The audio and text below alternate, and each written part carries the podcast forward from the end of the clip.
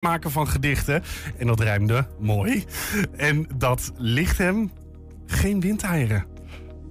Dat legt hem geen windeieren. Dat, hem was zo goed bedoeld. Margriet Visser stapt na 13 jaar noodgedwongen uit de Enschedese politiek. En met Enschede anders kwam ze nooit verder dan één zetel. Hè, maar eh, ze is desondanks een van de bekendste en zichtbaarste raadsleden van Enschede. En we sluiten af in de krochten van, het museum, van de museumfabriek. Vandaag vinden we in het depot de trouwjurken van textielfamilies. Het is maandag 30 oktober. We zijn er weer. Dit is 120 vandaag.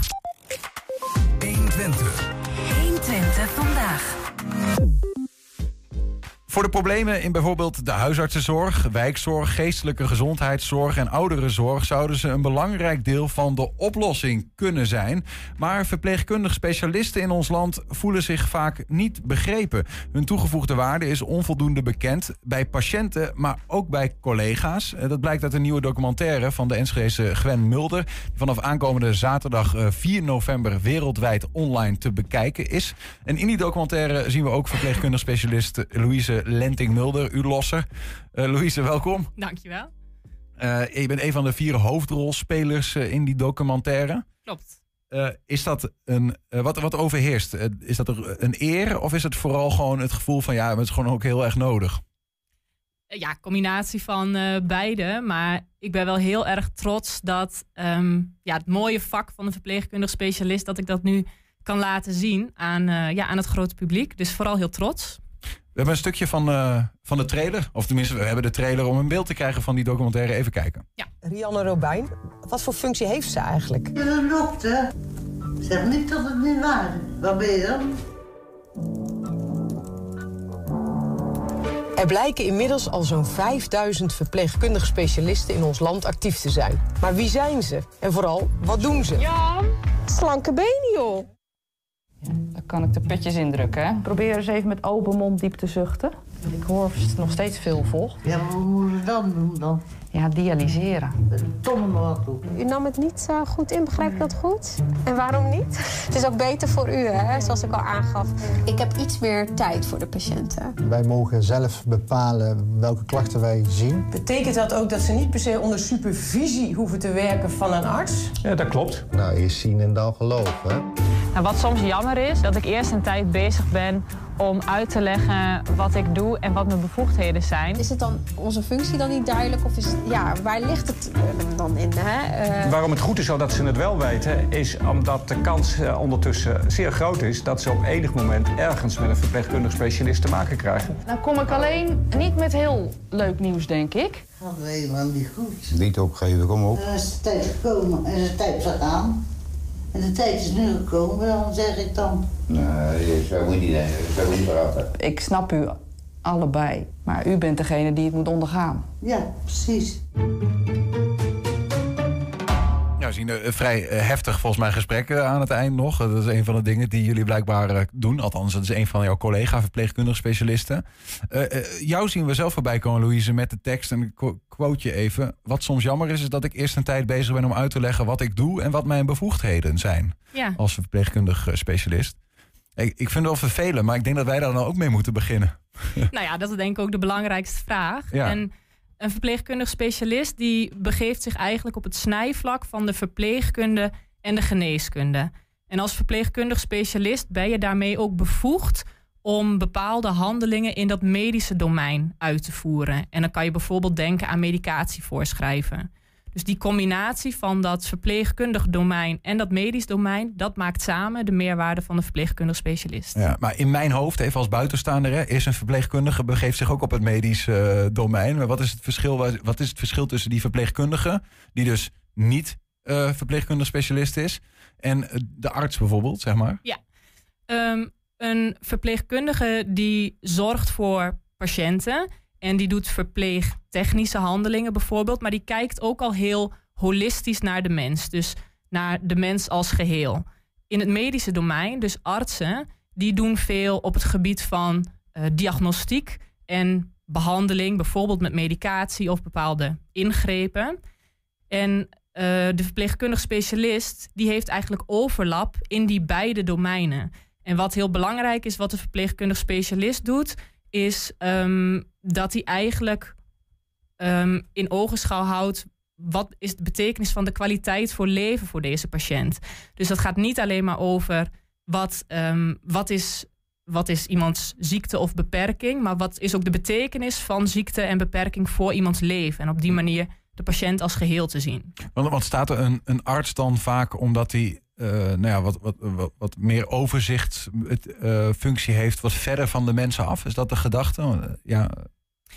Ik denk dat je het zo moet zien dat je ehm, vanuit die verschillende domeinen complementair bent aan elkaar. Dus doordat je als verpleegkundig specialist bent opgeleid vanuit de verpleegkunde en heel erg gewend bent om echt naast die patiënt te staan, in ziekenhuistermen zeg je dan aan het bed. Maar daardoor ken je heel goed wat de zorgvraag van de patiënt is, de hulpvraag van de patiënt, en kan je daar heel mooi op aansluiten. Ja, ja, ja. Die, die ben een tussenschakel tussen die arts en die verpleegkundige. Ja, ja je kunt eigenlijk uh, daarmee verbinden. Ja.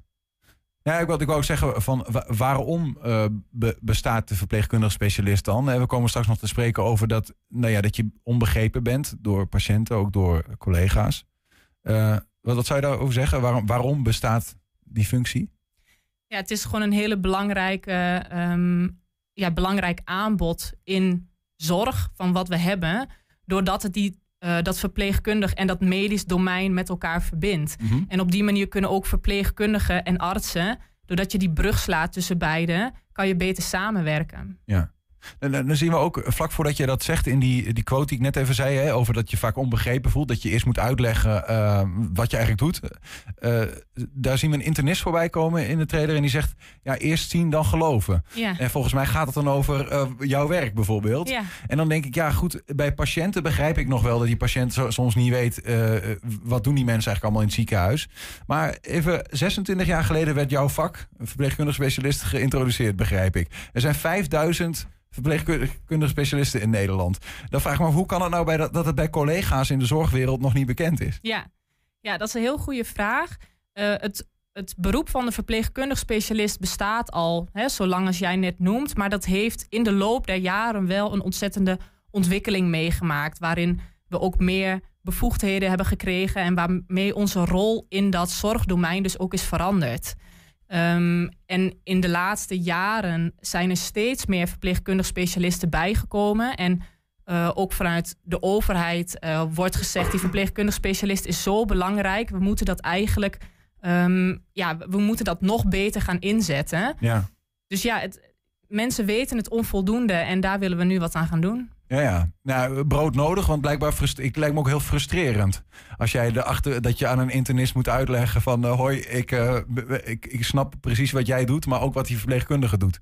Ja dat, ja, dat is frustrerend. Als je een opleiding hebt gehad, je hebt werkervaring, je weet wat je kan en wat je mag.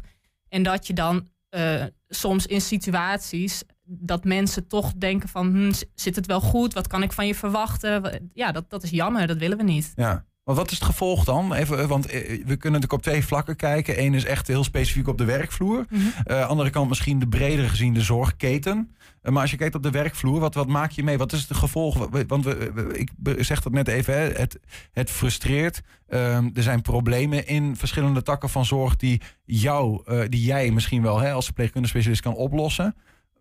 Op welk vlak zie je het misgaan? Dat je denkt, hier had ik toegevoegde waarde kunnen leveren?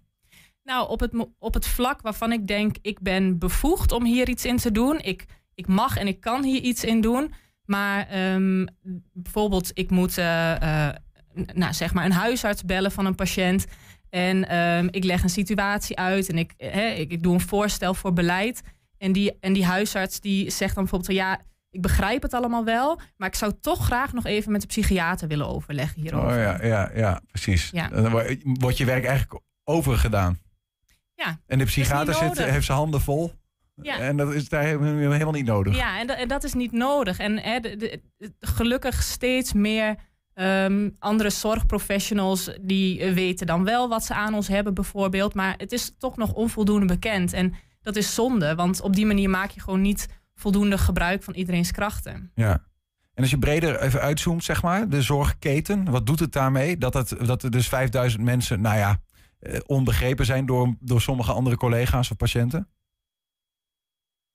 Um, ja, ik denk dat, dat, dat bijvoorbeeld um, sommige zorgprofessionals onnodig druk zijn, omdat we ergens ook wel hè, wat werkdruk kunnen eh, verlichten. Mhm. We zijn als verpleegkundig specialist, we zijn niet een, een vervanging voor bijvoorbeeld een arts. Zo moet je dat niet zien. We zijn echt onze eigen discipline.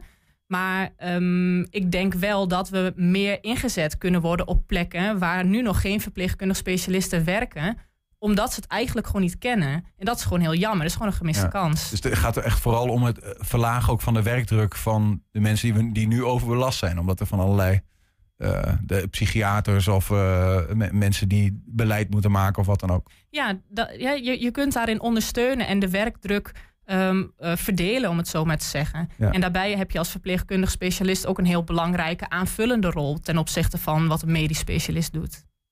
En dat is meer aan het bed staan. Ja, dus die holistische blik. Ja. Dus kijken naar de mens als geheel.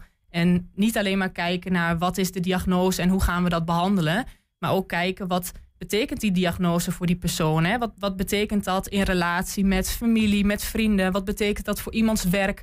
Wat betekent dat voor iemands stemming? Hoe zit iemand erbij? Ja. Dus dan kijk je eigenlijk meer naar de mens als geheel. Het heeft ook toegevoegde waarde voor de behandeling zelf. Niet zozeer om werk uit handen te nemen, maar het is ander werk. Precies. Ja. Jij hebt ook meegewerkt aan die documentaire omdat je het belangrijk vindt om inzicht te geven in wat je eigenlijk doet voor eventuele nieuwe collega's. Ja. Ja. Ja, ik ben super enthousiast over mijn werk. En ehm, ik wil gewoon heel graag laten zien wat ik doe. Om inderdaad misschien wel jonge mensen te enthousiasmeren voor een baan in de zorg. En misschien ook wel te kunnen inspireren voor verpleegkundigen. Om te laten zien, je hebt carrièreperspectief. Je kunt heel veel doen. Ja. Want jij, jij was ooit eh, verpleegkundige. Ja. Dan heb je een HBO-opleiding, denk ik, of niet? HBOV is dat? Ja, klopt. En, en, en als je dus verpleegkundig specialist wordt, dan heb je nog een soort van attachment. Of eh, wat, wat heb je dan gedaan? Ja, dat is eh, eh, een masteropleiding. Dat heet de Master Advanced Nursing Practice. Mhm. En daarmee word je verpleegkundig specialist. Ja, ja. En hoe lang ben je daarmee bezig geweest met die... ik deed een studie van twee jaar. Ja, precies. Ja. Ehm, ik, ik neem aan, als ik jou zo hoor praten, dan was het voor jou een no-brainer eigenlijk om aan die documentaire mee te doen, mee Ja, te werken. ja. ja. Ja, Want eh, het, het- hij is gemaakt door Gwen Jansen, hè, eh, van oorsprong Enschede. We zien hier even op het scherm. Eh, eh, even dat, dat stapje te maken. Zij kregen eh, eh, het zelf eigenlijk te maken met, met jouw vakgroep, met, eh, met een collega, denk ik. eh, door een persoonlijk, eh, door een familielid van haar dat zelf ziek was. Ja, klopt. En ehm, haar, dat familielid van haar, dat noemde al door de verpleegkundig specialist en wat hij had betekend. Ja. En Gwen die wist eigenlijk niet wat die verpleegkundig specialist was. En ja, die is daar naar op onderzoek uitgegaan van wat doen zo'n verpleegkundig specialist en dat wil ik in beeld gaan brengen. En, en wat heeft ze dan precies in beeld gebracht? Want we zien volgens mij, ja, we zien naast jou drie andere overalspelers. Je hebt allemaal andere takken van sport. Ja, Wat, wat, wat, wat is er te zien in die documentaire? Ja, ze, je, je ziet echt wat wij doen in ons dagelijks werk. Dus ze heeft echt op de werkvloer in beeld gebracht wat onze taken zijn. Maar ook hoe breed inzetbaar we zijn in die verschillende sectoren in de zorg. Maar ze heeft ook weergegeven waar we tegenaan lopen. Dus dat het nog te onbekend is voor patiënten en voor medezorgprofessionals. Dus ja, ook dat komt heel eerlijk in beeld. Gewoon het, het verhaal wat jij hier vertelt, maar dan eh, met, in beeld. Ja. Eh, wat is dan letterlijk wat mensen tegenkomen? Ja. Eh, want jij bent zelf eh, GGZ, eh, werk je in GGZ, hè? specialist, Klopt. verpleegkundige specialist GGZ. Ik zag ook mensen voorbij komen die verpleegkundige specialist AG, AGZ, Algemene Gezondheidszorg. Ja, is dat? heel goed. Oké, ja, wat voor smaak heb je dan allemaal in dat? Ja, AGZ en GGZ. Oké, dat- dat is het. En AGZ is natuurlijk heel breed. Hè? Algemene gezondheidszorg, daar vallen veel verschillende domeinen weer onder. Ja. Ehm, ja, en ik ben verpleegkundig specialist in de GGZ. Heb je ook nog wat geleerd dan van het, van het meewerken aan die documentaire? Misschien kijk je in de keuken bij de andere eh, hoofdrolspelers of wat dan ook. Ja, wat, wat is het voor jou? Hoe is die ervaring geweest? Ja, zeker. Het, het, ehm, het heeft me ehm, ook wel weer enthousiast gemaakt om nog meer mijn eigen vakgebied uit te dragen. En hoe belangrijk het is dat je daarin niet afwacht tot dan de sector aan zet is of de overheid aan zet is. Hmm. Maar dat je zelf als verpleegkundig specialist moet gaan vertellen wat je vak is, wat er zo fantastisch aan is. En waarom het zo belangrijk is dat we daar meer over vertellen. En dan komt dat Dus daarom via zo'n documentaire bijvoorbeeld bij Ernst Kuipers terecht, die dan eh, daar maar iets van moet gaan eh, vinden Ja. en eh, iets mee moet. Ja, Ja. ja. en wat heel jammer is, de, de overheid die wilde ook eigenlijk een campagne lanceren voor ehm, ja, om dat belang van die verpleegkundig specialist nog ja, beter naar buiten te brengen. Maar uh, helaas, omdat het kabinet demissionair is, uh, is die uitgesteld. Okay. Dus daar moeten we helaas nog even op wachten. Ze moeten het met de documentaire doen en met jouw verhaal hier Precies, aan tafel bijvoorbeeld. Ja. En wat, wat doet het dan? Want ik bedoel, je zit hier nu. Uh, aankomende zaterdag komt dat ding nou ja, online beschikbaar voor wie hem wil, wil, wil bekijken. dan moet je volgens mij iets voor neerleggen en dan kun je dat zien. Um, maar hij, hij heeft al een tijdje gedraaid in filmtheaters, bioscoopzalen in heel Nederland. Klopt. Wat is de reactie van mensen? Ja, mensen zijn heel lovend. En wat ik heel leuk vond, is dat de verpleegkundig specialisten die ik heb gesproken, die hem hebben gezien, die, nou, die, die zijn heel enthousiast. Die zeggen: Dit brengt eindelijk in beeld. Nu kan ik hè, mijn familie laten zien wat ik doe. Terwijl dat ik, hè, dat is altijd zo moeilijk om te omschrijven. En nu kan ik, ja, precies. En ja. nu kan ik het laten zien. Ja. Um, en aan de andere kant, uh, dus niet-zorgprofessionals die echt heel erg onder de indruk waren van wat we doen in ons werk. En die dat, ja, die dat ook wel emotioneerde. En dan, dan denk je ook wel wat mooi dat je uh, mensen die van zo'n afstand kijken naar je werk, dat dan toch weer zo bijzonder vinden. Want dat vergeet je soms als je daar zelf dagelijks mee bezig bent.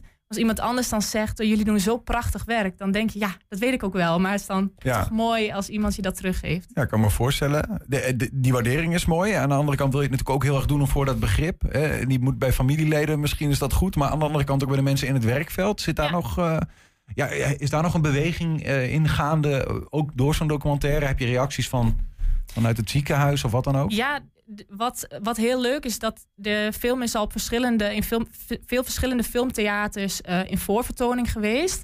En heel veel mensen die daar zitten, die zeggen weer... ik wil hem op mijn werkplek ook vertonen. Dus op die manier verspreidt dat zich als een olievlek. En hopen we dat zoveel mogelijk mensen hem uiteindelijk te zien krijgen. Ja, het is uiteindelijk voor hen zelf ook gewoon beter als ze weten wat de toegevoegde Ja. waarde van de verpleegkundige Ja. specialist is. Ja. Eh, Waar is hij eh, te zien vanaf aankomende zaterdag?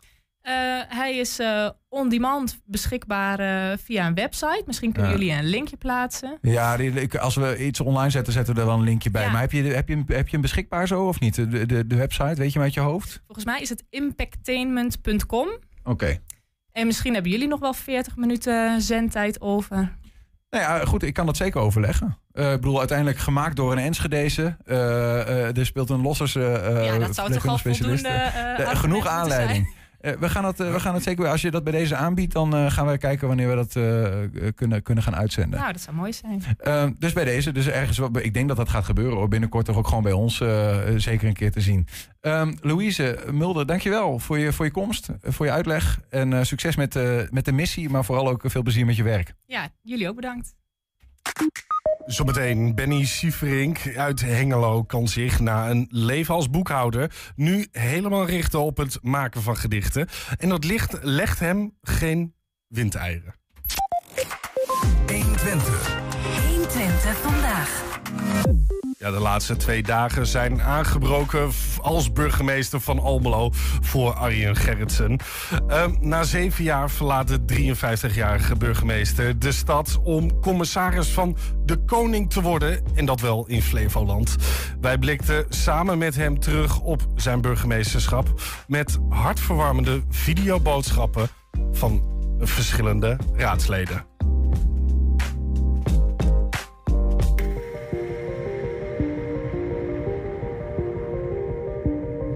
Ja, oh, daar komt ze nog in. Daar is ze nog in. Nou, dan best wel fors. Zo. Toen ik zeven jaar eh, geleden begon als burgemeester, en toen was hier nog eh, helemaal geen water Nee, klopt. in deze havenkom. Er Stond, eh, de boel moest nog helemaal uitgegraven worden zelfs. Dat begon kort daarna. En eh daar kijk eens wat er, eh, wat er van geworden is. Almelo Waterstad komt, eh, ja, komt echt in beeld hier op deze plek. Na zeven jaar gaat u eigenlijk Almelo verlaten. U wordt eh, commissaris van de Koning in eh, Flevoland. Gaat u het water dan ook missen? Nou, in, in Flevoland hoef je het water niet te missen. Eh, dat is natuurlijk een waterprovincie eh, bij uitstek. Eh, gewonnen op de zee, zelfs het land. Gemiddeld 5 meter onder zeeniveau. Ja, met, met, met veel watersportgelegenheid. Met veel natuur dat ook met water te maken heeft. Dus ik kan mijn hart ophalen. Wat ik in Almelo ga missen. Almelo is de stad ook van mijn jeugd. Hè. Ik heb hier op school gezeten. Ik ken deze stad heel goed. Eh, ik ben geboren en getogen in Enter, net eventjes verderop. Ehm, en ik ga de sfeer, de gemoedelijkheid, de, de mensen in deze stad ga ik missen. Het is een heel warme gemeenschap waarin mensen voor elkaar zorgen, waarin mensen ook naar elkaar omzien. Eh, waarin heel veel nabe- nobberschap is, hè, wat, eh, wat voor belang is voor, voor onze stad. Dat wordt hier heel erg doorleefd. En de mensen zijn broodje nuchter, dat is ook fantastisch. Op de hoek, geen vijf meter uit, op de hoek. En dan kom je daar vandaan, achterlangs. Ja, en dan rij je tegen die auto. wat rechts nee, komt. nee, precies. Ja. Een, burgemeester is natuurlijk in de eerste plaats eh, verantwoordelijk voor de openbare orde en de veiligheid in de stad. Dat is iets wat ik heel erg serieus neem. Eh, eh, dat moet ook in de stad. Mensen moeten het gevoel hebben dat ze veilig zijn. Ja, u wordt wel eens eh crimefighter genoemd. Kunt u zich daar eh, een beetje in vinden? Of begrijpt u waarom? Ik kan me dat voorstellen dat mensen dat zeggen, maar ik ben het er niet mee eens. Hè? Want eh, de politie doet de crimefighting. Ik ben ervoor om de leefbaarheid in de stad eh, op orde te houden. Dat mensen het gevoel hebben, joh, als je eerlijk bent, dan eh, eh, eer- eerlijk duurt het langs. Als je eerlijk je handel hebt, als je eerlijk je bedrijf hebt, dan, eh, eh, dan gaat dat goed. En als je oneerlijk je bedrijf hebt, dat je eh, aan het frauderen bent of aan het zwart geld aan het witwassen bent, dan weet de overheid je te vinden. Dat vind ik een heel belangrijk, dat mensen ook het gevoel hebben dat de overheid zorgt voor eerlijke mensen en oneerlijke mensen aanpakt. En dat is, wel, dat is iets wat ik in de afgelopen jaren in de stad wel zwaar heb benadrukt. Crisisnoodopvang voor vluchtelingen, is dat ook een eh, thema? Ja, kijk, een, een, heel, een heel belangrijk eh, thema is eh, de, de, de, dat het feit dat we in West-Europa geconfronteerd worden met grote stromen vluchtelingen. Almelo is altijd een gastvrije stad geweest voor vluchtelingen. Al 30 jaar, langer al, hebben wij in Almelo een asielzoekerscentrum. Dat was nog in een periode dat het vestigen van asielzoekerscentra echt omstreden was op veel, veel plekken in Nederland. Eigenlijk is dat nog steeds wel zo, hè. kom je die discussie nog steeds tegen. In Almelo zijn asielzoekers altijd geabsorbeerd door de samenleving. Door de kerken, door vrijwilligerswerk, door zorg, door welzijnsorganisaties. Eh, eh, zijn die mensen als het ware meegenomen in het zijn van Almelo. Ehm, en dat is ontzettend mooi. Daar ben ik ook trots op. Hè, dat we in Almelo, dat ja, vreemdelingen in onze poorten hier ook veilig zijn en opgenomen worden.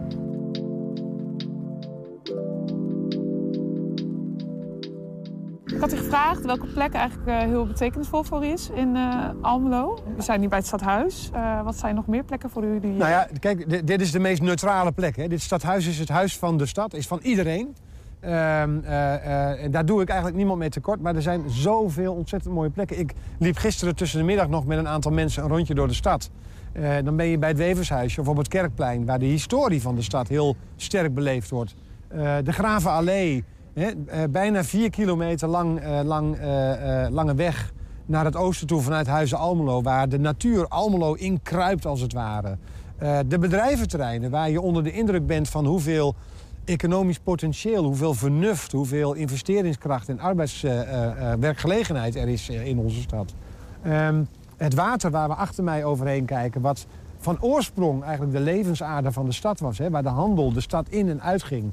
Ja, dat zijn plekken die heel, heel wezenlijk voor me zijn. Maar evengoed ook de, de buitenwijken. Ehm, eh, ik ben eh, een aantal jaren betrokken geweest bij de ontwikkelingen in het Nieuwstraatkwartier. Eh, waar samen met, vooral samen met de inwoners, hele mooie dingen zijn gebeurd op het vlak van ondernemen, leefbaarheid, veiligheid, sociale voorzieningen. Ja, dat, is, dat zijn lievelingsplekken van me geworden.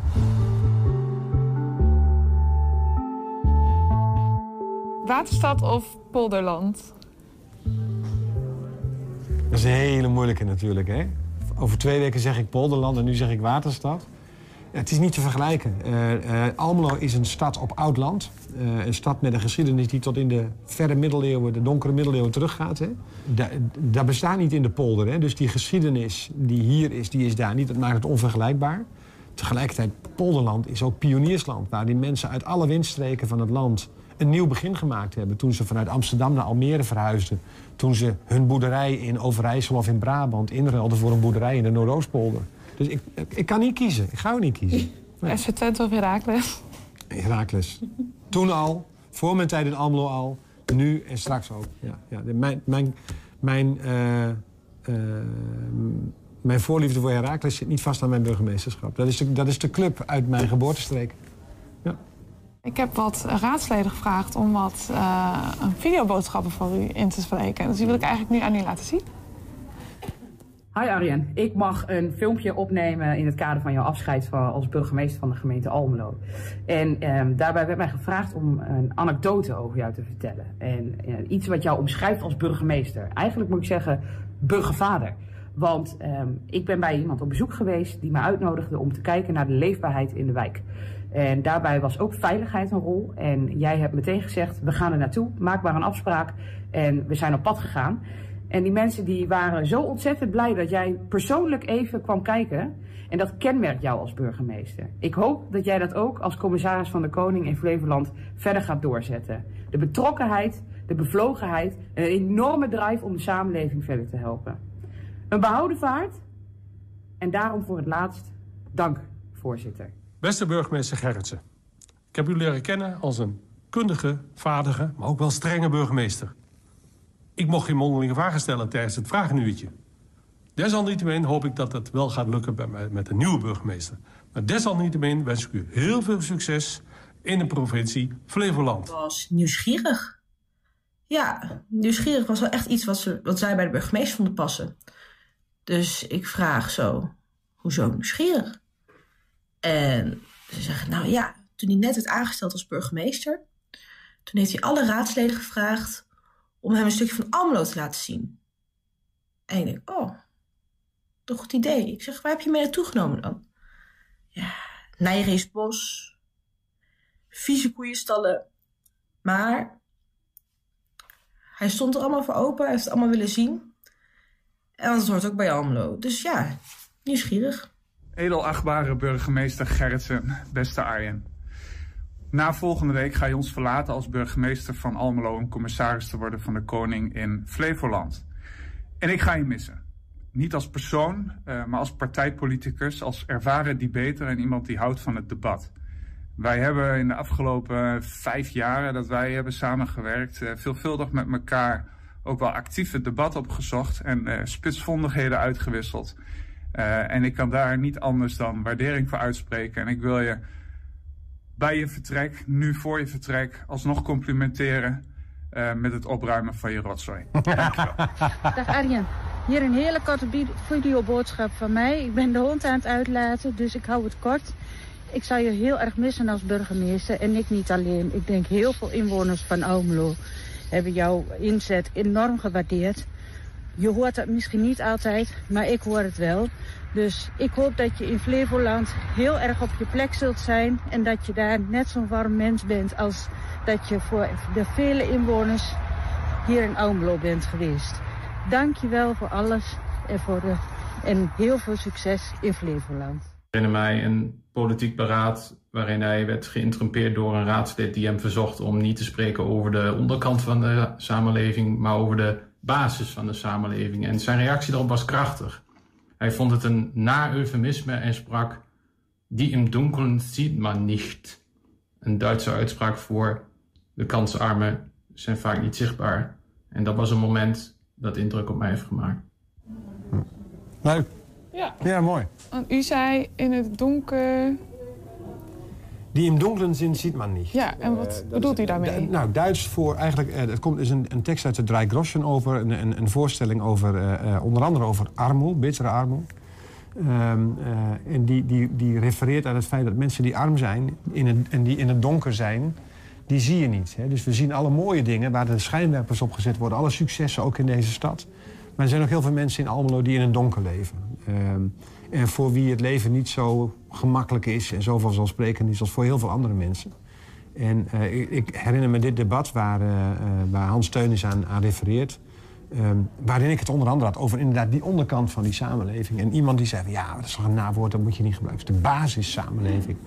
En toen zei ik van ja, maar daarmee poets je weg waar het eigenlijk om gaat. Het gaat over mensen die in het donker leven. En waar we juist wel de schijnwerper op moeten gaan richten. Ehm, en ik, ik heb daarmee een beetje willen aansluiten op een uitspraak die Joop den Uyl, hè, de, toenmalige leider van de Partij van de Arbeid, heeft gedaan. Ook over die, die mensen. Die mensen die in de coulissen leven, die je niet ziet. ehm, en die het niet makkelijk hebben. En ook daar moet je als stad, als stedelijke gemeenschap heel veel zorg voor hebben. En eh, eh, politiek gaan Hans Teunis en ik heel ver uit elkaar. Eh, ik geniet van zijn debatstijl en van zijn deskundigheid en kennis. Maar wij raken elkaar wel, eh, wij komen heel dicht bij elkaar als het gaat over die zorg voor die mensen die, eh, die in de hoek leven.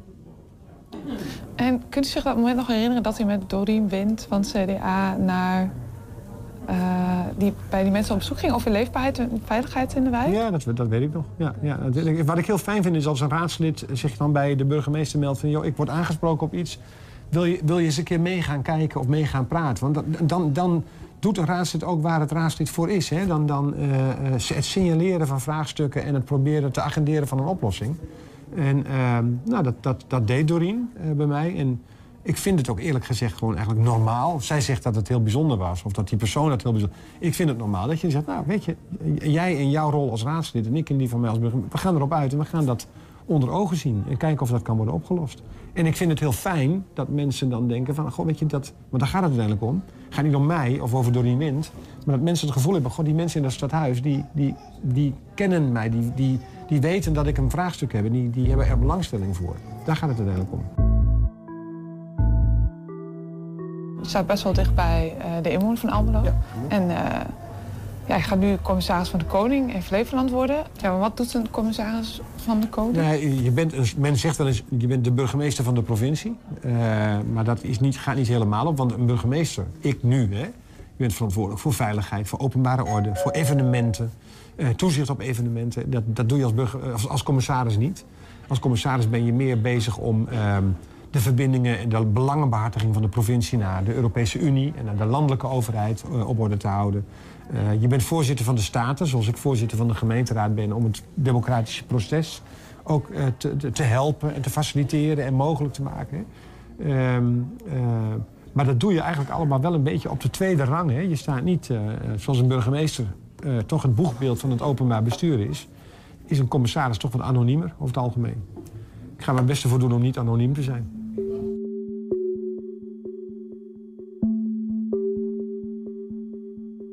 Voor een burgemeester heeft Almelo nodig? Straks. Nou, dat is een keuze die moet ik niet maken. Daar moet ik ook niks van vinden. De gemeenteraad is nu druk bezig om een, eh, een profielschets, een vacaturetekst als het ware, op te stellen.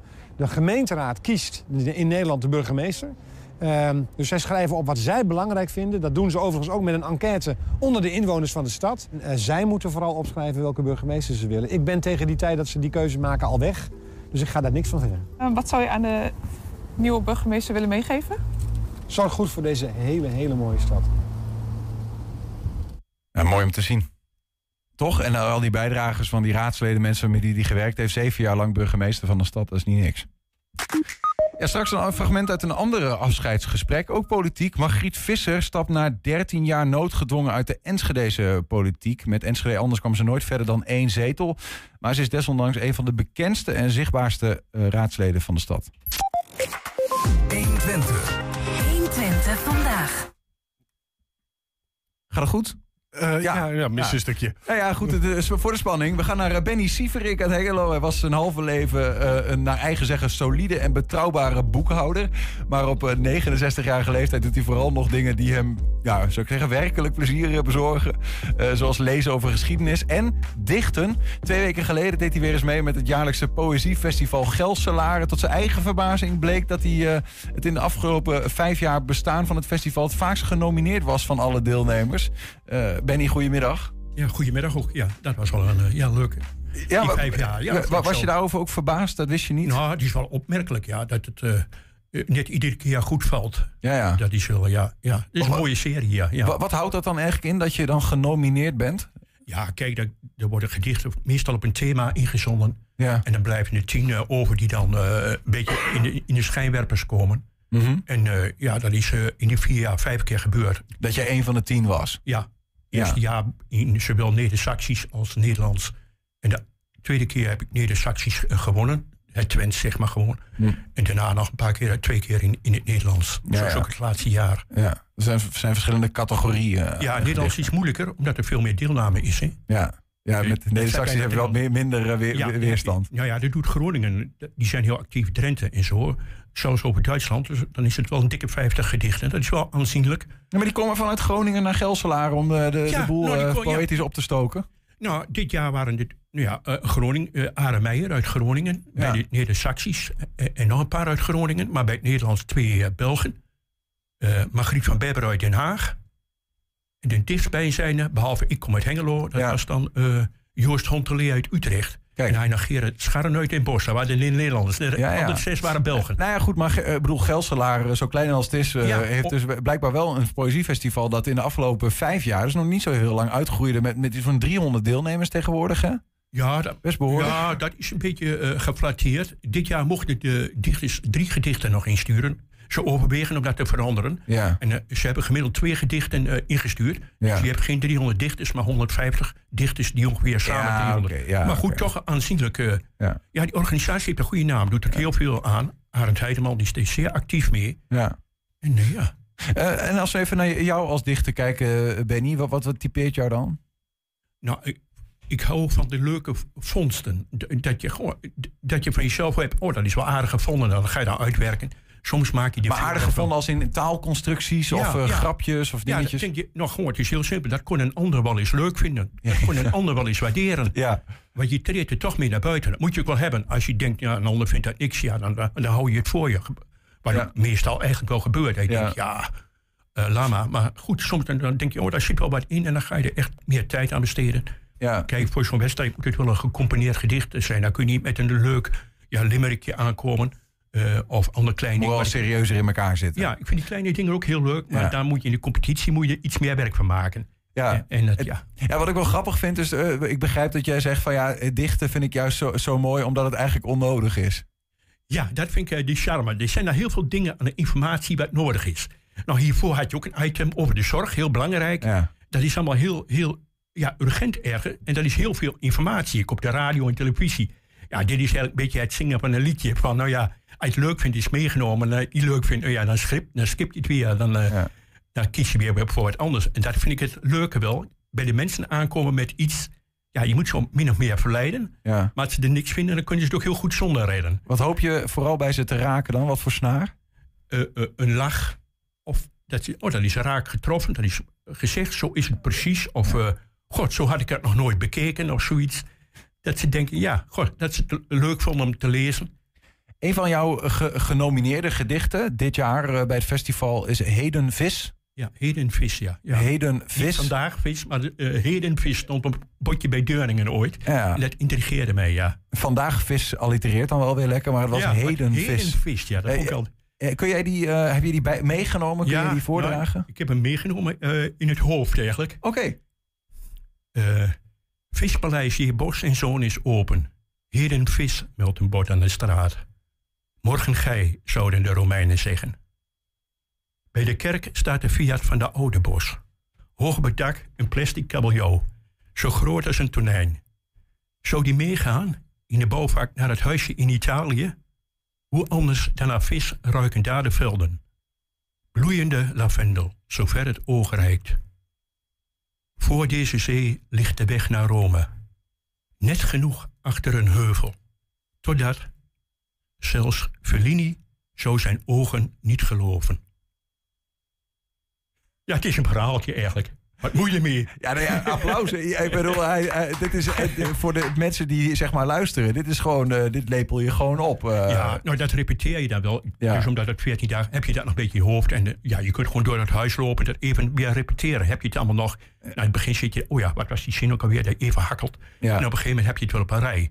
Maar ik, misschien ga ik straks wat andere dingen, maar die heb ik dan niet meer in je hoofd. Dat zou niet goed zijn, want dan, dan zit je hoofd vol. Ja, ja, ja, En ik ja. moet je me over een maand ook niet meer vragen. Nee. Maar ik vind dat wel ook als je op een podium niet van een briefje doet. Nou ja, maar, wa- want je, jij zei net van, van ja, ik zie mezelf als, eh, een soort- ja, net, zo zei je dat niet, maar als een soort zanger. Als in die maakt een liedje, Ja, ik maak ja, een gedicht. En, en, en zo zie je dat dichten dus ook echt. Van dat je eigenlijk iets, eh, iemand iets eh, meegeeft, voordraagt. En- Ik heb wel eens gezegd, ik ben eigenlijk een gemankeerde songwriter. Ik heb geen muzikaal talent, qua stem niet.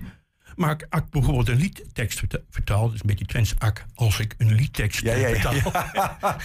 ja, we zijn bij 120, hè? Maar dat mag. zing- ja, dat mag dus. Ja, dus doe ik straks al een Twents ding. Maar, eh, ja, nee, maar dan, eh, dan zing je het, zing je het ook gewoon. Hè? Van, eh, dat liedje van Irving Berlin, dat was toen in een reclamesport van... Anything you can do, I can do better. I can do anything better than you. Yes, I can, yes, I can, yes, I can. Ken je dat nog uit een reclamesport? Zo van, eh, ja, van een provider was dat. Ja, ja. Komt uit een, eh, eh, uit een musical van Irving Berlin. Nou, daar heb ik dan in dat Twents vertaald. Dat staat in dit boekje dus nog. Ik kan, ik kan wel. Ja, het eh, onderwerp- ga- ja, ik je ga het niet helemaal voordoen. You're hoor. on a roll, dus eh, ga je, Ja, ik ga het niet helemaal voordoen. Maar Nee, voor maar e- een stuk- een stukje, een Ja, stukje. wat, wat, dan, eh, wat het in Twents geworden Dit is uit het boekje wat gaat over gedichten, een gedichtenwedstrijd Nederland-Duitsland. Was dat Precies, toen? eh, Tollewoche in Enschede. ja. Juist, ja. En daar konden ook Neder-Saxische gedichten worden. Sorry dat maar die bril die is niet helemaal... Kijk, als ik op het scherm kijk, dan moet ik... Maar goed, ik heb dat, eh, het komt uit Annie Kun. Van, eh, Ja, probeer in de microfoon te praten, ja, Benny, ik dan heb dan we in je. de Twents Annie Halen Beenbuks van de muur. Dat is dan het Twents voor Annie Ketje Kun. hè. Het is het kibbelstadsduet. Niet het dubbelstadsduet, maar Ja, ja, het ja. kibbelstadsduet. Wat het origineel ook is, dan had je twee stemmen. Een, een revolverheldin met een ja, potentiële minnaar. Ik ken niet de hele musical. Maar er is, dan, er is no business like show business. Komt er ook uit bijvoorbeeld een hele bekende musical wel. Eh, dat is dan een man en vrouw die met elkaar kibbelen. Ik heb hier, het begint met de stem van een Hengelo over Enschede. Dan een Enschede over Hengelo. En als derde een neutrale, verzoenende stem. Ik zal uit het eerste en derde couplet een regeltje doen. Wat ze in Enschede dood, dood we hier betten. Al wat ze doorverknooid, dood we hier goort. Baku zeg, goort er geen. Baku zeg, baku zeg, baku zeg. Nou ja, en eh, daar heb je het verzoenende gedicht. Even kijken. Hengelo en Enschede, ik bent mekaar snobben. Doe je helemaal niks aan, dus maak er wat van. En nou goed, dan gaat het weer van baku zeg, zeg. Nou ja, Geweldig. Dus, eh, Ja, mooi, mooi. Ja, ik zie daar heb je ik ook wel lol aan om dat te doen. Ja, ja, ja, ja, ja. Eh, Maar hoe gaat het in je hoofd dan? Want dan, dan, dan, jij hoort dan eh, zo'n deuntje. Of Ja, zit, in je, zit in je hoofd. En dan denk je van, 29, eh, ik van nou, dit heeft wel iets met... eh, ik moet iets met, met, met, met, die, met die regio. Ja, die blijft dan hangen. Dat is zo'n Amsterdams bandje. Had het speciaal voor een eh, sport van een provider eh, weer opgenomen. Uit Amsterdam, L29 heette ze. Ik denk dat je het liedje toen ook wel eens gedraaid hebt. Met een klein hitje door. Ja. ja, omdat het zo'n lekker deuntje was. Een beetje moderne beat eronder. En zo echt een beetje van die techno-jongens. Dus, eh, maar dat oude deuntje uit 1946. Nou goed, dan ga je gewoon... eh, Dat is makkelijk. Tegenwoordig kun je dat gewoon op YouTube even... eh, Ja. Hoe gaat dat precies? Hoe gaat het origineel? En dan ga je... Goed, dat liedje hij dan allemaal... Dat is niet zo moeilijk. En ook met de andere liedjes wel. Maar schrijf, laat je ook anderen wel eens ze zingen? Of schrijf je inderdaad nou, ook dit wordt songteksten voor zo anderen? leuk uit het vraag, want dat heb ik ook in de interviews niet gezegd. Dit wordt gezongen door de, de smartlappengroep eh, eh, De Leedzangers uit Hengelo. De Leedzangers 2.0 noemen ze zich tegenwoordig. Dus als je in Hengelo dat korenfestival hebt in de zomer, eerste zaterdag Amusing. doen ze ook al meer, ja. Amusing, Ja, ja, precies. Dat is heel leuk. eh, Dan zien ja. we jou, horen we jouw teksten voorbij komen. Ja, dat dat, viel ik heb een één keer gehoord, dat viel nog wel zwaar. Het is best een intensief, als je smartlappen hebt, zo van... ja, eh, heel ja, dit is best vlot achter elkaar, is dit. eh. Ja, die is een beetje vlot. Dat moet je Ja, inderdaad wel ja. een beetje repeteren. Dat, eh, Hey, en Benny, wat, wat je, we hebben begonnen te zeggen... jij bent van die vijf jaar eh, Poëziefestival in Gelselaar... de meest genomineerde dichter. de meeste is, er zijn er wel meer hoor. Veel genomineerd. Ze, ze, ze brachten zelfs een persbericht waar ze ja, ja, omdat ik hier in de buurt woon, is het, vind ik het bijzonder.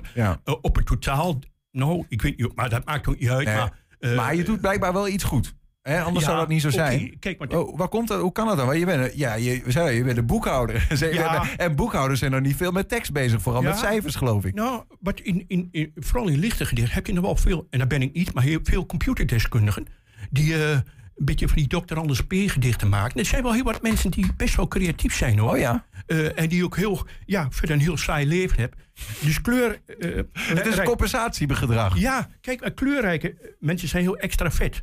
Die kunnen niet eh, eenzaam, laat ik het maar even een beetje romantisch zeggen, borstelen met een tekst.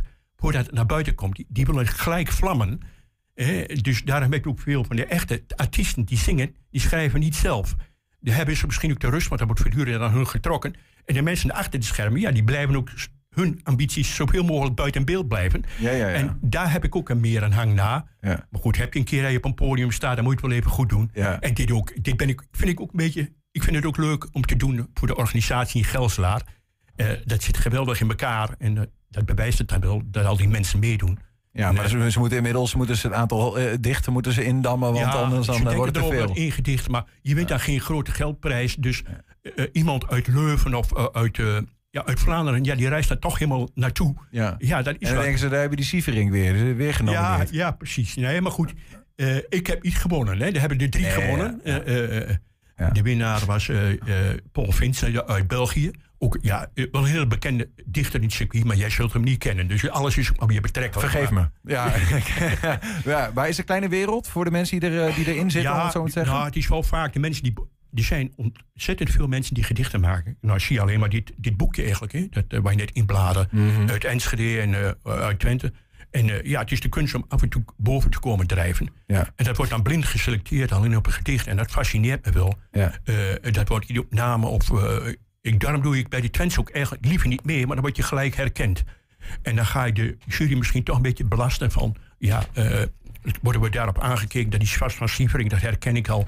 Dus daarom is Nederlands kun je ook beter in verbergen. Dus dat, dat is wel leuk om daar mee te doen. Je begon eh, op je zeventiende al, hè, Benny? Ja, klopt. klopt. Een beetje dat puberale eh, gedichtjes eigenlijk, daar begon het mee. Maar de meeste pubers schrijven, even zeker jongens, schrijven geen gedichten, toch? Nou ja, rappen. Of is dat heel Nou, erg dat dan seksistisch wat ik nu doe? Nee, maar rappen en zo, dat is, die zijn wel heel veel met teksten bezig. Ja, dat wel, ja. Voor Engels steeds Jij was eigenlijk de voorloper van de, van de rapper, was je? ja, ja, nou, kijk, in deze tijd, als ik 50 jaar jonger was geweest, dan, dan had ik ook, eh, was ik anders begonnen en zo. Ja. Dan kun- heb je andere invloeden, veel meer Engels erin. Eh, eh, eh, jonge eh, lui die hebben veel meer Engels en die, die rappen een beetje zo half, een beetje straattaal. Dat komt ja. in de plaats van dialect. Was er geen boekhouder geweest, maar de, de, de, de nieuwste 101 bars rapper. Ja, maar goed, kijk, daar zit verder ook geen brood in. Ja. Dat, dat bloedt voor de meeste jongeren. Nou, tegenwoordig wel, hè? Ja, een paar komen er wel door. maar. Van, het zijn heel veel jonge mensen die dat doen. En die kunnen niet allemaal boven komen drijven. Dat kan gewoon niet. Dat is nu met beelden, kunstenaars, noem maar op. Eh, me- mensen in de muziek zijn maar een paar. En de andere is hard werken, een beetje Ja, snabbelen ja. in het circuitje. Ja, We hebben nog tijd voor één gedichtje, eh, Benny. Ik weet niet, heb je nog wat? Eh, ja ik heb er wel van, een nou, uit die kalender. Die, is ook, die wordt trouwens in Antwerpen uitgegeven. Dan moet ik even kijken. Oh, wat leuk. Ja, dat Ja. is een scheurkalender. Waar, waar je plots, had je niet verwacht. Je had gewoon wat ingestuurd en je stond ja, erin een nou, paar dit keer. staan er wel aardig veel in. Dat, dat staat wel meer dan... Ja, er staan 366. Hij is volgend jaar extra dik. Want schrikkeljaar volgend jaar? Schrikkeljaar, Ah, precies. oké, dan weet u dat 366. alvast. Krijgt u maar mee. Ja. Doe maar eens als reclameslogan. Even kijken, ik moet oktober hebben. Dus ik heb hem maar even op de kop gelegd. Het zijn die achterkantjes. Voorkant staan kunstwerken. Wat is dit dan? Oh, ik, oh ja, ik moet anders bladeren. Oh, jezus, ik denk, oh, ik heb het zo, maar eh, nu wordt het toch nog een beetje geworsteld. Maar goed, ik kom er wel. We bladeren door een scheurkalender. Ja, die- die- Eh, ge- uitgegeven in België, maar Benny Sieverink uit Hengelo staat er gewoon eh, meerdere keren in, hoor. Ja, acht keer. Twee stadsdichters uit België hebben dat gemaakt. Je hebt hem? Nou, het gedicht dat spreekt voor zich. En die kan ik dus ook niet uit het hoofd. Het is wel een simpel gedicht eigenlijk. Naar de stad. Op zaterdagmiddag moet het gebeuren. Een communiepakje voor de jongen en gelijk nieuwe kleren voor de boer. De vrouw is mee. Zij kent de stad. Daar lopen ze gedrieën. De jongen aan, de hand van zijn moeder. De boer met grote passen vooruit. Tot aan de hoek van de straat. Het vee kan wel een middag alleen zijn, had de vrouw de hele week geroepen. Toch kijkt de boer ongedurig om.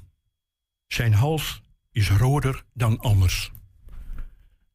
Ook weer eigenlijk een- een soort scène van een boerenfamilie. De boer moet mee, maar die moet ook in, een nieuw gestoken worden. Maar die weet de weg niet, hè? Ja. Die loopt vooruit op de hoek van de straat. Waar moet ik nog heen? Dan kijkt hij, echt, waar blijft de vrouw nou? Je ziet het wel, je ziet het wel voor je. het is beeldend. Dat vind ik Ja, leuk. Dat je zo'n beeld voor je ziet. En, en toch weer van, eh, van, vanuit de oorlog rond, hè? eh, Vanuit hier, toch? Een beetje. ja, nou, die sfeer heeft het wel een beetje. Het had ook in Twents gekund, ja. ja. Precies. Benny Sieverink, dankjewel eh voor je komst. En, eh, Nou, ik vond het veel, heel leuk om hier te zijn. ja, Nou, insgelijks. Dank voor de voordracht en veel plezier met je, met je dichtwerk ook de komende jaren nog. Dankjewel. Zometeen een nieuwe editie van In Depot met vandaag aandacht voor trouwjurken van textielfamilies. En zijn ook als podcast te vinden op alle bekende platforms. 120. 120 Ja, ze kwam met haar Enschede anders nooit verder dan één zetel in de gemeenteraad. Maar is desondanks een van de bekendste en zichtbare raadsleden van de stad. En dat zegt ook wel iets. Margriet Visser stapt na 13 jaar noodgedwongen uit de lokale politiek. Omdat het gesprek wat aan de lange kant is, hierbij een fragment. Ik merk, als je praat over politiek... ik ben nog een enorm gepassioneerd politica... die er eigenlijk nog niet klaar mee is. Klopt. Hoe moeilijk was de keuze dan onlangs om dan toch te zeggen... ik stop ermee? Ehm nou ja. Mantelzorg.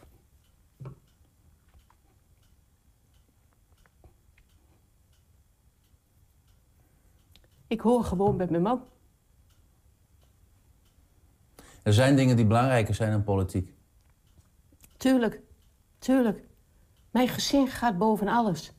Mijn kinderen, mijn echtgenoot, mijn kleinkinderen. Echt, overal. Ja. Zo gaat het. Ja. Er komt een moment voor ieder raadslid om te moeten stoppen. Je had het liever niet midden in de periode gedaan, begrijp ik. Ja, dat vind ik heel lastig. Ja. Aan de andere kant, we zijn maar passanten. Weet je, dat weet je van tevoren. En alle vertrouwen in Herman Brouwer. En of. Ja, ja. Aan de bak, jongens. Stel mooie mensen. Dus die moeten gewoon voortbouwen. Ja. Kan de gemeenteraad, dat is misschien heel groot... kan Enschede anders zonder Margriet Visser? Ach, tuurlijk. Tuurlijk kunnen ze dat. En dan denk ik van... Ik zit er nog wel en het geheugen is nog goed. Dus ja, Je blijft betrokken bij de partij? ik, natuurlijk blijf ik betrokken bij de partij. Ja. Als? Vraagbaken, iedereen zegt... Oh, Margriet, je bent lo- lopende encyclopedie. Ik heb dossierkennis. Vind ik ook mooi. Maar zij moeten alle ruimte krijgen om hun eigen werk te gaan doen. En ik ben niet van plan om wie dan ook maar voor de voeten te gaan lopen. En als ze bellen, en dat gebeurt zo nu en dan... dan nou, dat kan ik zo klakkeloos oprafelen. eh, dossier, wat wel klopt, wat niet klopt. Nou, dus... En verder genieten nu? Genieten. eh, je zag, ik weet niet of je het hebt gezien toen je binnenkwam. Er staat een doos met 2000 bloembollen. Dus die moeten de tuin in. En eh, ik moet nog een studie afmaken. Dan moet ik ook al jaren aan psychologie. Dat vind ik leuk. Op, op, En, op eh, 66 jaar leeftijd nog? Ja, maar dat, dat- ik ben de type... Als ik 80 ben, dan ben ik dat ook nog toe in staat. En ik zeg altijd tegen mijn kinderen... als ik ooit in de posten kom, of waar ik ook maar mag komen... dan ga ik daar de boel ook nog op stel te zetten. Dan ga je in de bewonersraad. Eh, bewonersraad. En je weet gewoon niet hoe het over twee jaar is. Misschien is het over twee jaar wel dat je denkt... situatie is hier heel, helemaal weer anders. Dus eh, zeg nooit nooit. Maar ja, weet je, het moet niet zo zijn dat mensen denken... oh mijn god, er is niet meer van af te komen. En ik denk echt wel dat de vlag uitgaat in het college. Want ja, er was wel een luis in de pels en dat was Margriet Visser wel. Niet het Heintje Davids effect, zeg maar. Nee, vreselijk. Nee, nee, nee, nee. Ja, de hele video vind je op het eh, YouTube-kanaal van 120 Enschede. Ga dat dus na de uitzending eventjes checken. 120. 120 vandaag. We sluiten af in de krochten van de museumfabriek. Vandaag vinden we daar eh, in depot trouwjurken van textielfamilies.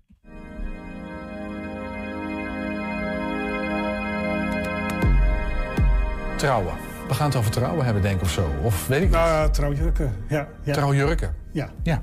Nou, steek van wal. Nou, het zijn in ieder geval twee trouwjurken die van... eh, eh, ja, toch al mensen die een beetje bovenin de hiërarchie eh, stonden. Ja. En, is zijde. En Ja. dit is, dit is het, hele, ik vind het is een prachtige stijlperiode, vind ik zelf ja, altijd. ja. En het zijn twee hele bijzondere trouwjurken, Mhm. hè, überhaupt. Ja, maar de trouwen in het wit, dat schijnt kennelijk sinds, sinds 1820 het geval te zijn. Dus voor tijd trouwde men helemaal niet in het wit. Nee? 1850 Dat wist eh, ik. was het eigenlijk algemeen gemeengoed. Dus sinds 1850 Dat is een teken van reinheid of van... ja, dat, dat zijn. reinheid, ja, ja. Ja. Nou, en eigenlijk kan je aan trouwjurken ook heel erg zien wat de mode van die tijd is. Ja, zeker. En, en dat zie je met de eerste twee trouwjurken eigenlijk ja, buitengewoon goed. Ja, want hier, ja, dat zie je in één- één oogopslag. Eh, eh, Jaren 20. Jaren 20. Deze Ja. trouwjurk is uit 1925. Echt zo'n Charleston Ja. eh, jurk. De mode was van Coco Chanel. Die had verzonnen van je moet ja, een beetje jongensachtig. Je had ook van die bobkapsels. En hoedjes had je erbij. Ja, maar ja, dat was, dat was de revolutie van na de, de ingesnoerde hè, de, Ja. de corsetten. Ja, ja, en vrouwen die vooral vrouwelijk moesten zijn. En Coco Chanel heeft, dat, heeft de vrouwen bevrijd van Ja, eh, dat. Precies. En die kregen wel een jongensachtig eh, eh, eh, figuur. En dat zie je heel duidelijk in deze jurk eh, terug. Ook eh, korter als eh, voorheen. Ja. Eh, en nou had deze jurk nog wel een sleep van 2,5 meter. Oh. Ja, die zit er niet meer bij. Maar dat is, eh, oh, dat is heel... Oké, Ja, dat ja, is- ja, moet er heel raar uitgezien hebben. ja. heel. En, en deze jurk die is geweest van eh, mevrouw ehm Jannink ter Keulen. Kijk, Ja. ik vermoedde al dat we dat soort namen eh, zouden gaan horen. Ja. Niet missen. Ja, ja Jannink Keulen. en zij trouwde met ehm, Gerard Jannink. Destijds Je zou zo- denken, dat is van, discutabel. Ook, ook zoon van Gerard Jannink. En, en dat zijn weer de eigenaars van de, de spinnerij aan de Haaksbergstraat. Het is natuurlijk een, eh, mode uit Parijs. Eh, maar dit soort dingen, dat eh, kon je wel kopen gewoon in Enschede. Ja, maar Enschede was, dat hebben we al heel vaak gezegd... maar in die tijd natuurlijk een wereldstad. Ja, en je had hier de, de zaak voor de, voor de elite, dat Troutman Menko. En eh, daar is deze jurk ook gekocht. De- Het is echt een typische jaren twintig. Echt prachtig natuurlijk. Hoeveel van deze dingen zijn bewaard gebleven? Dat, dat is al niet veel. En trouwjurk al helemaal niet veel. Dus dit is sowieso een hele bijzondere jurk. Met ook al die, die versieringen eh, eh, erop, hè, die kraaltjes. En dat is echt typisch van die tijd. Ja. En, ehm, eh, en het grappige detail is, iedereen die vond deze jurk prachtig. Mhm. En zei, oh, mooi, prachtig en helemaal uit de tijd, helemaal modern. Hè, dus ik kreeg compliment na compliment, Mhm. Ja. eh, mevrouw uh, Jannik de Keulen. En zelf vond ze hem afschuwelijk. Nee, eerlijk? ja, ze vond hem afschuwelijk. ja. ja, ja. Dus ze deden maar eh, aan voor het decorum? Of Ja, dat, ja, dat haar man dat Ja, zei ja, of zo? ja, om- om de de- complimenten te oogsten. Nou ja, nou ja, kennelijk hebben dus andere mensen het voor haar verzonnen. Dit is een soort kopie van de trouwjurk van Juliana. Nee. Ja, ja van mevrouw Harkema. Even kijken, koningin Juliana, hebben we het over trouwen... We- we- 1937. Met, Vlak voor de oorlog, zou ik te denken. Ja, vlak voor oorlog met eh, onze prins eh Bernhard. Bernhard, die nu volop besproken is natuurlijk. Ja, ja, ja. ja. Dus die trouwde en eh Juliana had deze jurk. was natuurlijk groot het nieuws. Ik vermoed dat die van. Juliana enigszins qua proporties... die zal wat, wat forser geweest zijn, denk ik. Weet ik niet. Hij is ook niet helemaal exacte kopie, maar hij is wel heel duidelijk, heel sterk geïnspireerd. Dus mevrouw Harkema, die ging trouwen, heeft wel heel duidelijk een opdracht gegeven aan de couturier van ik wil een jurk, eh, net zo eentje als? Juliana. Ja. Maar wie was deze mevrouw? Eh, Ja, mevrouw Harkema. Ja, dat is wel lastig, want we hebben, hij is geschonken door meneer Harkema. En als ik dan de initialen ga kijken van, nou, wie zou het Wie geweest is dat dan? Wie, wie is dat dan? En de, wat ik heb kunnen achterhalen, wat volgens mij meneer Harkema was... die was eh, bedrijfsleider, of de directeur van textielfabriek Hollandia. ah, kijk. En Hollandia, dat is waar nu eh, Parkstraat, eh, bureau en zo. Daar had je een textielfabriek, middelgroot. Eh, daar was hij directeur van. En ehm, het bijzondere aan die textielfabriek is nog wel dat die in de Tweede Wereldoorlog hebben die een experiment gedaan om daar ehm, eh, met eh, zijderupsen te gaan spinnen. Dus die hebben in 1943 hebben ze 20.000 moerbijboompjes Nee. eh, gekocht. Die hebben ze in Enschede geplant. En, en de Duitsers vonden het natuurlijk een fantastisch idee. Eh zijde gaan eh, spinnen in de oorlog, want daar kun je lekker parachutes van maken. Eh, maar het doel van die fabriek was, het doel van die fabriek was mensen aan het werk houden. Hè? Dus de, ze hadden geen katoen, ze konden niks meer doen. En ze waren bang dat die mensen te werk gesteld zouden worden in Duitsland. Ze verzonnen als wij nou misschien Ja. zijde. En die industrie van die zijderupsen zat in Italië. Was natuurlijk voor de Duitsers wel een bevriend land. Ze konden de eitjes, de rupsen, konden ze in Italië bestellen. En hier hebben ze moerbijboompjes. Hè, dat is het enige voedsel van de zijderups. Dus ze hebben eh, een, eh, geprobeerd een, een, een zijderups, eh, een, zijde-industrie in Enschede op te zetten. In 1943. Maar ja, in 1945, eh, dat moest natuurlijk allemaal groeien. Hè? Ja. Je moet apparaten, je moet het, je, levende waar. Ehm, eh, eh, dat moest allemaal groeien. In 1945 was het zover dat ze de eerste oogst konden binnenhalen en eerst te gaan weven. En het was een lab van 10 meter bij, eh, bij 7 ongeveer. Nou ja, ja, ja. het- het- En die is vervolgens gejat. het is een begin, En die is vervolgens ja, gejat. Dus, eh, en daarna, dus na de oorlog was dat allemaal geen issue meer. Hebben ze een heleboel weer opgedoekt. Alle bompjes zijn naar, naar moestuintjes van mensen gegaan. ja, want je, ja, dan kan Wel, vruchten ja. aan. Ja. En, maar dat is het verhaal van eh, eh, eh, de voetnoot van meneer Harkema in de Ik vind het een geschiedenis. leuke hè. voetnoot. Dus, voor ja. hetzelfde geld had Ruben hier zijn series over de zijderoute Ja, gemaakt. Hè? ja. Een Enschedeze zijde. hè? We hebben, ja, wat dat is, voor zover ik wel weet, is dat ook verder nergens ergens, ergens eerder voorgekomen. Maar dat is de mevrouw Maar dat is Harkema. mevrouw Harkema, dus de enige van de elite zeg maar, die ik terug kon vinden.